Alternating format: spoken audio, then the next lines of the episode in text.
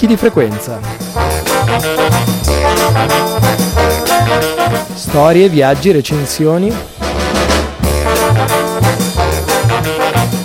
La montagna vissuta a 360 gradi.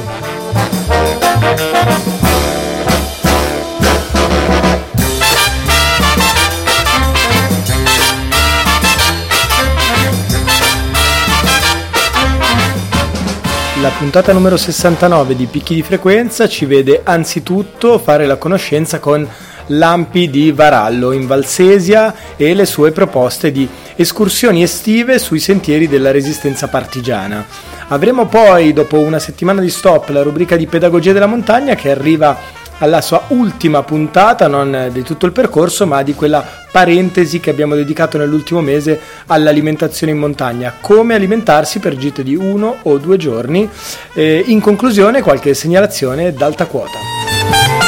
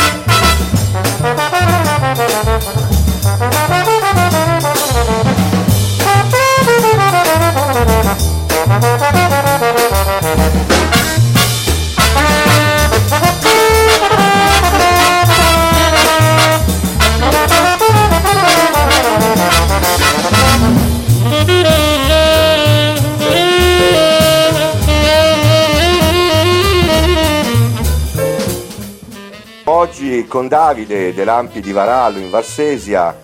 Eh, ciao Davide. Ciao, ciao, ciao a tutti. Che ci racconta un po' di questa iniziativa, di questo percorso di proposte che come Ampi della Valsesia da, da un po' di tempo stanno facendo e che anche quest'anno torna con suggerimenti di escursioni a carattere storico. Eh sì. Eh, praticamente noi abbiamo iniziato anni che si fanno delle camminate partigiane dalle nostre parti, facciamo parte del, noi siamo dell'AMPI, della Varallo Alta Valsesia e organizziamo queste camminate da anni. Dall'anno scorso in realtà abbiamo iniziato ad avere una frequenza eh, mensile, quindi andiamo più o meno da aprile fino a settembre, una volta al mese ci incontriamo e facciamo queste uscite. Collaboriamo, cioè, di solito la prima uscita la facciamo in collaborazione con il gruppo Linda di Milano e da lì appunto mensilmente iniziamo. E sono camminate nella vostra valle, nelle vostre zone o vi spostate anche in valli attigue? Ma in realtà noi eh, stiamo sempre tra la Valsesia e al massimo ci spostiamo verso la Valle, Valle Sestra, che è provincia di Biella, però è adiacente alla Valsesia per eh, far conoscere appunto i luoghi della resistenza e sensibilizzare un po' anche la popolazione locale. Certo, parti da cui ricordiamolo ai nostri ascoltatori partirono molte delle brigate partigiane che nelle giornate d'aprile scesero poi a liberare Milano e la pianura occidentale. Senti, raccontaci un po' appunto di, delle prossime uscite, quindi vediamo un po' di dare dei, delle, delle proposte ai nostri ascoltatori. Sì, sì, volentieri, volentieri. Allora, noi la prossima è il 18 di giugno, che è una domenica, e ci vediamo a Fobello, il paese è Fobello, località Le Gazze, Fobello in provincia di Vercelli, per chi non sapesse appunto la Valsesia, quindi l'uscita autostradale è della 26 di Romagnano Sesi a Ghemme e da lì si prende per Varallo a Lagna, all'altezza di Varallo si svolta per la Val Mastallone e alla fine della Mastallone c'è Fobello, questo paesino, e da lì ci troviamo di solito l'orario di incontro verso le 8, 8 e mezza e si parte più o meno verso le 9, ecco, ritrovo. E andiamo all'Alpe Baranca. L'Alpe Baranca è significativa perché dove ci sono stati un sacco di parecchi scontri a livello tra i partigiani durante i rastrellamenti. Fobello stessa è stata incendiata a quei tempi, quasi, quasi tutto il paese di Fobello è stato incendiato. E da lì saliamo per le varie frazioncine che si incontrano sul sentiero e arriviamo fino all'Alpeselle e la Villa Lancia. Villa Lancia di solito ci fermiamo, appunto siamo, da, da, siamo accompagnati da storici di, che, che, si mettono a disposizione, che ci raccontano un po', un po di cose ecco, che sono successe, un po' di fatti. Ecco. la salita è, è, accessibile a tutti, la ecco, facciamo ecco, anche per famiglie, cioè il passo è un lento, un passo dolce, per permettere proprio a tutti di poter partecipare dislivello sono 700 metri questo dislivello e si, cioè, si dilinea lungo il fiume, quindi sale molto progressiva come, come, come sentiero, ecco, come passeggiata. E come attrezzatura, al di là ovviamente di, del, del, minimo indispensabile per l'escursionismo in montagna, ma eh, si toccano quote che richiedono coperture o attrezzature particolari o si resta... No, in realtà no, si rimane praticamente, si parte da 800 metri, si arriva ai 1500 metri. Sì. Chiaro, magari consigliamo tutti un paio di, scarp- di scarponcini un po' da, da, montagna, da trekking, una giacca a vento, qualcosa per, per la pioggia nel caso piovesse e nient'altro, ecco, uno zaino, classica, il classico abbigliamento da, da trekking, ecco, da montagnale, bassa montagna diciamo. Senti, ehm, dopo il 18 avete già il calendario, immagino, delle prossime, delle prossime uscite? Sì, sì, il calendario ce l'abbiamo, eh, se vuoi te lo elenco, faccio un elenco. In realtà il, praticamente il 18 giugno è la prima uh, da Fobello all'Alpe Baranca, l'8 luglio facciamo un giro in realtà cittadino questo, un trekking urbano, un trekking esatto, urbano. trekking urbano, esatto, sì, sì. E facciamo il giro dei vari cipi, di, quel, di tutti i fatti storici che sono successi a Varallo, che è abbastanza ricca perché appunto si è formato uno dei primi gruppi comunque di partigiani, si è formato alle piani di Cervarolo che è appena sopra Varallo e era composto da varallini che appunto vivevano qua e quindi molti sono stati catturati magari andando a trovare la famiglia o la fidanzata venivano insomma seguiti e anche dalle, per le spie che comunque rivelavano la loro presenza.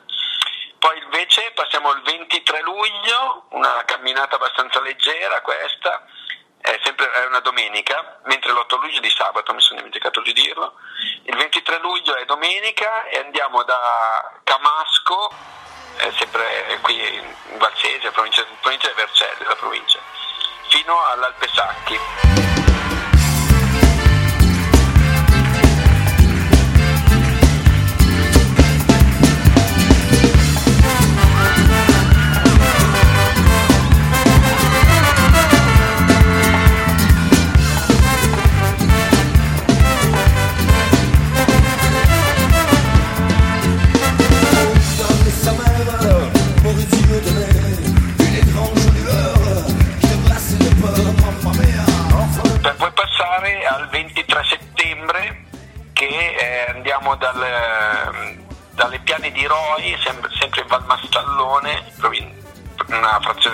di, Varallo praticamente, fino al, all'Alpe Roi praticamente, salendo. È quella un po' più impegnativa, andiamo sugli 800-900 metri, sperando sempre nel bel tempo.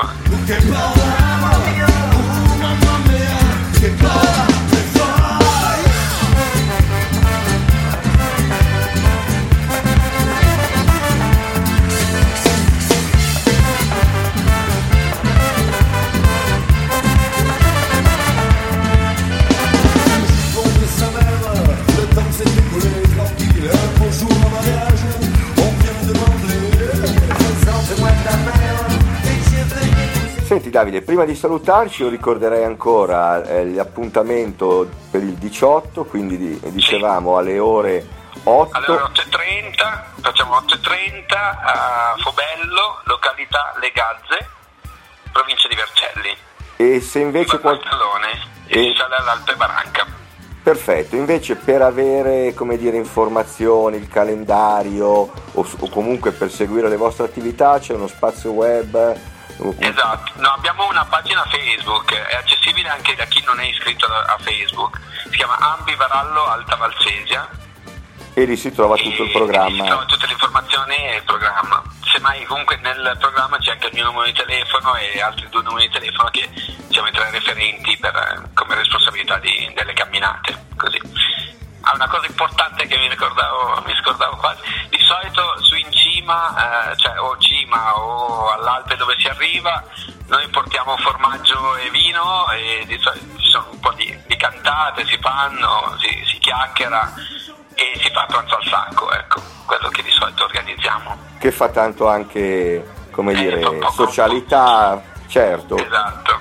Bene Davide. Un po, di, un po' di cultura partigiana in montagna, di, di scoprire i propri posti dove sono successi i fatti e, e a volte è emozionante perché ci si, ci si, ritrova proprio nel posto. L'anno scorso c'è stato anche, ci hanno accompagnato due partigiani alla partenza di, de, dei sentieri che adesso per, per l'anagrafica non ci accompagnano fino a su, però ci spiegano proprio ed è emozionante come, come sensazione.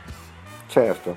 Beh, eh, allora buona, buone camminate resistenti, buona Grazie gita mille. per il 18 e a presto e a incontrarci sui sentieri. Ciao Davide, un abbraccio. Ciao, ciao. Ciao.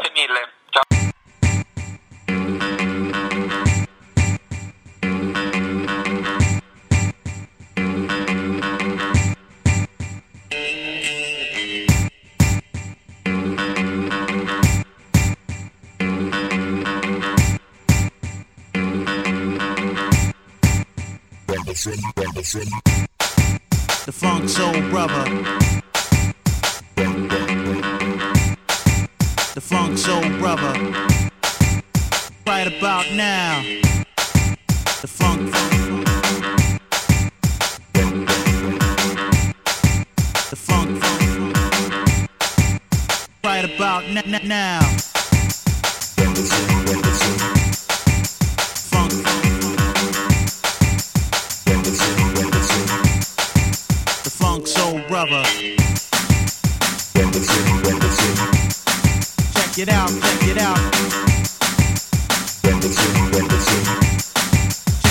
Check it out n- n- now. Right about now. The Funk Soul Brother. Check it out now. The Funk Soul Brother. Right about now. The Funk Soul Brother. Check it out now. The Funk Soul Brother. Check check check check check check check check check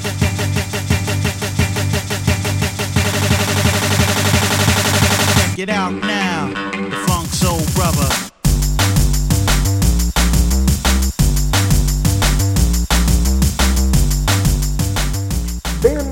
Ben ritrovato al nostro Paolo, l'esperto di alimentazione in queste settimane per quanto riguarda appunto l'alimenta- l'alimentarsi quando si va in montagna. Eh, abbiamo ricevuto anche alcuni riscontri dai nostri ascoltatori rispetto all'interesse che hanno, eh, hanno trovato nelle nostre puntate dedicate all'alimentazione. Questo Paolo non lo sapeva, ma glielo sto dicendo ora live anche mentre ci ascoltano gli ascoltatori. E quindi andiamo probabilmente a concludere con questa puntata la nostra rubrica sulla pedagogia dedicata in particolare all'alimentazione. Proseguiremo poi ancora per alcune puntate, ma oggi appunto chiudiamo il capitolo sull'alimentazione. E di cosa parliamo Paolo? Allora, ringraziando le ascoltatrici e gli ascoltatori della radio, eh, direi di cominciare con un riassunto generale su quello che abbiamo detto, molto veloce, sicuramente estremamente importante, per poi dare un semplice consiglio su che tipo di alimentazione adottare per una gita di uno o al massimo due giorni. Quindi diciamo che riassumendo tutto quello che abbiamo detto, così quindi chiudiamo questo lungo capitolo sull'alimentazione, per quanto riguarda gli zuccheri, eh, devono essere sempre a lenta assimilazione facilmente digeribili, quindi cracker, le fette biscottate, grissini. Eh, mi raccomando, possono essere assunti prima, durante e dopo l'attività sportiva, sicuramente hanno questa capacità. La loro, la loro digestione non è laboriosa, richiede poco ossigeno e porta all'immagazzinamento di una grossa quantità calorica, quindi sicuramente sono estremamente importanti i zuccheri, mai dimenticarceli. Like this, like this. Funk Soul Brother.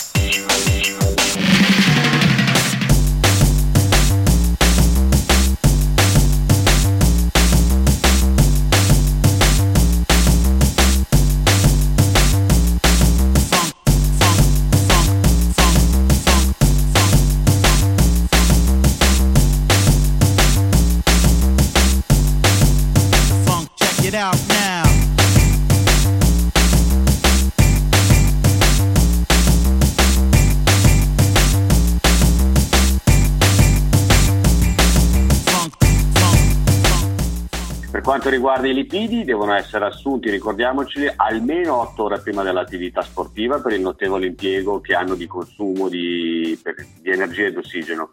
Sono molto indicati, come abbiamo detto, alle basse temperature, questo perché aumentano la resistenza del nostro organismo al freddo e quindi agli agenti atmosferici avversi. Per quanto riguarda i proteini, eh, devono essere sempre consumati, mi raccomando, prima dell'attività sportiva e a distanza di molte ore dopo, almeno 24 ore. Questo lo dico perché è importante non affaticare i reni che già devono smaltire i cataboliti accumulati durante la fatica fisica. I nostri reni sono molto importanti e quindi vanno assolutamente rispettati. La digestione delle proteine ricordiamo che è molto dispendiosa e richiede molto molto ossigeno. Per quanto riguarda, abbiamo detto, poi i liquidi e i sali, i liquidi devono essere sempre arricchiti con sali perché anche questi sono andati persi col sudore, quindi era importante ricordarci di avere sempre degli integratori salinici eh, nel nostro zaino oppure avere succhi di frutta eh, o altre cose insomma di questo tipo. Ricordiamoci di non eh, fare uso prolungato e continuativo di tè perché abbiamo detto che il tè è molto buono, riscalda ma ha il problema che è una bevanda estremamente diuretica, per cui sicuramente non, non è un, un, integratore, quindi meno se ne consuma meglio è, oppure diciamo così, o prima della gita ma non durante o dopo. Per gli alcolici abbiamo detto che non sono assolutamente indicati, vanno sfatati i miti appunto della grappina nello zaino, questo eh, perché abbiamo visto che sono semplicemente dei vasodilattatori e nulla più. Vanno assunti in un luogo caldo, in un pasto completo e quindi sicuramente, come abbiamo detto, per festeggiare la riuscita della nostra gita. Sconsiglio vivamente gli zuccheri semplici tipo il saccarosio, il destrosio, eccetera, perché eh, dopo circa 30-40 minuti della loro assimilazione di solito si viene a determinare uno stato di ipoglicemia che può essere evitato solo se tali zuccheri vengono assunti ogni 40-60 minuti circa, quindi diciamo così è un apporto molto dispendioso ed è meglio evitarlo. Per quanto riguarda, abbiamo detto, gli integratori alimentari, ve ne sono ormai in commercio una quantità incredibile, quindi ognuno è libero di scegliere quelli che più gli aggradano. L'importante è avere sempre un integratore alimentare di, di vitamina, eh, soprattutto per quanto riguarda gite che si svolgono magari sopra una certa quota, diciamo così dai 3.000 metri in su. I fermenti lattici, anche questi molto importanti alle alte quote, e per chi vuole anche il debito di birra, sicuramente prima e durante l'attività sportiva Uh, è molto indicato. Io non ne faccio uso, però so che è sicuramente un elemento molto importante. Bisogna ricordarci quindi a conclusione di questa cosa che l'organismo, il nostro organismo, non è in grado di utilizzare più di 6.000 calorie al giorno, sono tantissime, ma è inutile quindi avere un'alimentazione sovradimensionata pensando che più ne immagazziniamo calorie, più come dire abbiamo il serbatoio pieno. Oltre un certo limite il nostro serbatoio non va. Quindi, secondo punto, negli sforzi intensi e prolungati si possono perdere anche ben 4 litri di acqua, quindi soprattutto nella stagione estiva ricordiamoci sempre l'idratazione del nostro corpo.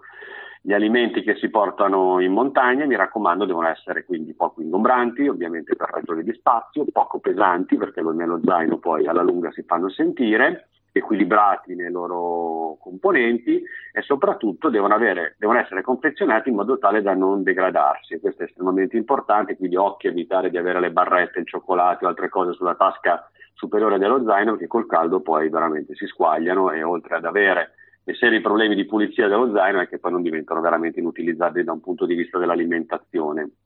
Ultimo punto, da questo punto di vista ricordiamoci che qualsiasi cosa che noi mangiamo o beviamo devono avere una particolarità, ossia di essere gradevoli, cioè non, sono, non c'è cosa peggiore di mangiare delle cose che ci fanno schifo. Quindi ricordiamoci, sembra una banalità, ma di, all'interno delle nostre scelte alimentari di portarci in questa vasta gamma di alimenti e di bevande qualcosa che fondamentalmente ci piace ed è piacevole quindi consumarla. Chiuso questo lungo capitolo, adesso semplicemente darò dei semplici consigli per eh, una dieta consigliata magari per uno o massimo due giorni. Eh, bisogna sempre ricordare che il fabbisogno calorico giornaliero, come abbiamo detto all'inizio, per un uomo che svolge una normale attività fisica è di circa 3.000-3.500 calorie, men- diverso per una donna dove fondamentalmente di solito non si superano mai le 2.000-2.500 calorie. Eh, considerando che tale insomma, fabbisogno può essere salire sotto sforzo a più del doppio in condizioni soprattutto ambientali svantaggiose, dobbiamo ricordarci quindi quelle che possono essere le diete più equilibrate nelle diverse situazioni in cui ci veniamo a trovare in montagna. Quindi ricordiamoci che appunto in una condizione di sforzo prolungato, in condizioni avverse, questo fabbisogno calorico può addirittura raddoppiare. Per un'attività escursionistica di un giorno, di un medio impegno, diciamo così, in qualsiasi stagione, eh, mi raccomando non superiore ai 3.000 metri perché veramente sopra una certa quota l'alimentazione cambia radicalmente.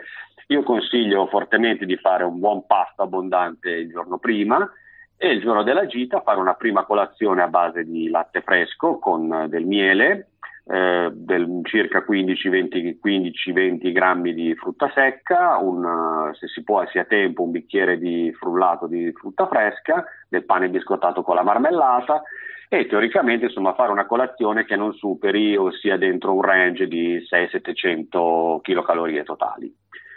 Per quanto riguarda invece lo zaino, non è utile portarsi grandi, grandi cose, l'importante è avere circa 100 grammi magari di frutta secca mista, e quindi pinoli, uva passa, noci, nocciole, mandorle, ci sono già in commercio questi sacchettini mischiati, delle prugne molto buone, albicocche, fichi secchi che hanno un alto valore proteico, delle fette biscottate o dei cracker e a, per accompagnamento io consiglio magari non so, un 50 grammi di formaggio grana che sicuramente molto buono, molto proteico e l'importante è poi avere sicuramente eh, un buon quantitativo d'acqua, quindi non meno di 1-2 litri d'acqua o con dei succhi di frutta e poi ricordarci eventualmente appunto delle bustine di integratori salinici.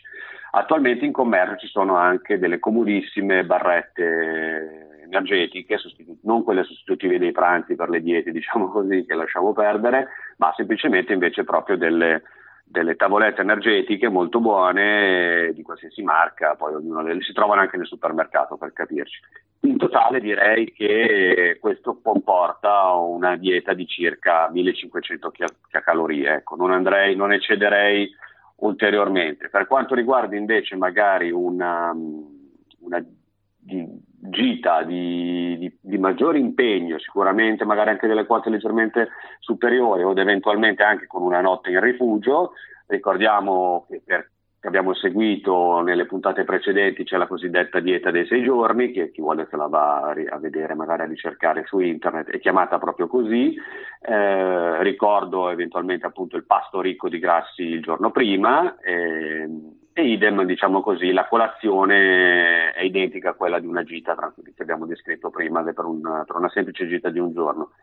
Nello zaino invece magari è più importante avere appunto oltre al pane integrale, ai cracker, eh, aumentare magari la quantità di formaggio sicuramente, avere anche magari della frutta fresca che può essere un pompelmo, un'arancia, cose di questo genere, aumentare anche lo schema di la, la quantità di, di frutta secca e per chi gli piace anche avere dietro il latte condensato, abbiamo detto che è sceso un po' di moda ma è sicuramente un alimento, un alimento molto buono e sicuramente estremamente proteico ed energetico e anche eventualmente delle vitamine, delle compresse di vitamina, di vitamina C sono sicuramente utili.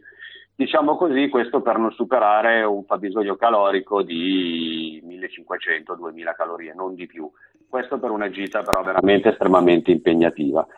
Per quanto riguarda poi il trekking di più giorni, ovviamente qui la questione diventa molto più delicata perché spesso e volentieri se ci serviamo di rifugi non possiamo noi, come dire, indicare quello che è il menù del rifugio e quindi bene o male bisogna non farsi prendere troppo dalla gola. Sicuramente i rifugi italiani attualmente offrono grandi, grandi menù e ottime pietanze, però bisogna sapersi anche contenere per non avere spiacevoli inconvenienze nei giorni successivi per quanto riguarda le nostre escursioni. Anzi, scusa se, se mi inserisco, mi permetterei di dire che forse la svolta gourmet che stanno avendo alcuni rifugi come dire, è sicuramente apprezzabile dal punto di vista del palato, ma forse come dire, eh, do- dovrebbe tener conto anche del, del, del, fa- del, reale fabbisogno energetico ed alimentare piuttosto che dei gusti eh, stellati ad alta quota, mi permetterei di dire. Eh, condivido pienamente, sia per, lo posso, per, lo posso capire e comprendere eventualmente per dei rifugi di bassa quota facilmente raggiungibili con poco tempo di, di percorrenza sul sentiero o addirittura raggiungibili con le auto.